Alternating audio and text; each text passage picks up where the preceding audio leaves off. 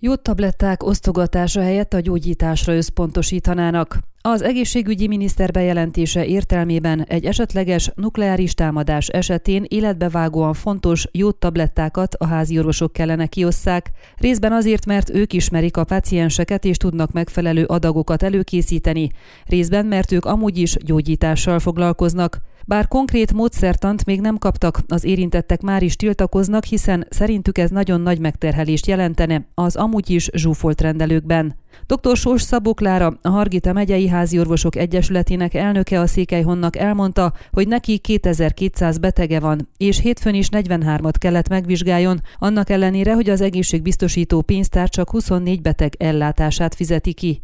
A minisztériumi illetékesek azt hiszik, hogy ilyen megfeszített munka mellett a számunkra fontos gyógyítás mellett mi naponta száz személynek még ki tudjuk osztani a jót tablettát becsomagolva, szórólappal ellátva, listákat készítve és azokat aláíratva. Mindenkire legalább 5 percet kellene szánni, számítani. Akinek eszébe jutott, hogy ezt is a házi orvosokra sózza, az nem tudja, hogy mi történik a rendelőkben, mennyi beteg jön. Az nem tudja, hogy a beteg lázas gyermeket, a kiugró vérnyomással küzdködő vagy szívbeteg szemét azonnal meg kell vizsgálni, fogadni kell. Nem lehet azt mondani neki, hogy most várjon pár napot, mert épp jót tablettákat osztogatunk. Ez az alaphálózati ellátás akadályoztatását jelenteni, fejtette ki Sós Szabó. A házi orvosok egyesületének elnöke arról is beszélt, hogy ők magánpraxis részeként dolgoznak, így a minisztérium nem oszthat ki nekik extra feladatot előzetes szerződés hiányában. Ezt viszont nem hajlandók aláírni, mert számukra a gyógyítási folyamata fontos, és nem tudnak azt félretéve mással foglalkozni.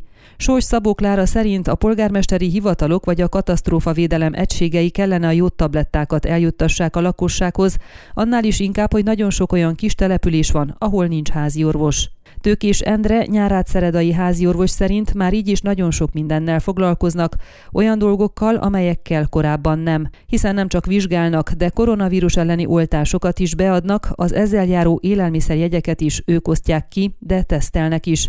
A járvány, de most ez az átszivárgó háborús hangulat, félelem amúgy is felfordította az orvosi rendelőkben a jól megszokott rendet, az előzetes időpontkérést és minden egyebet. Fontosnak tartom a gyógyítást és mindent, ami ehhez kapcsolódik, de talán jobb lenne, ha a jót tabletták kiosztásával más intézményt bíznának meg, fogalmazta meg a szakember, aki megerősítette, hogy egyelőre semmi hivatalos átiratot nem kaptak ezzel a feladattal kapcsolatban. Ön a Székelyhon aktuális podcastjét hallgatta. Amennyiben nem akar lemaradni a régió életéről a jövőben sem, akkor iratkozzon fel a csatornára, vagy keresse podcast műsorainkat a székelyhon.pro portálon.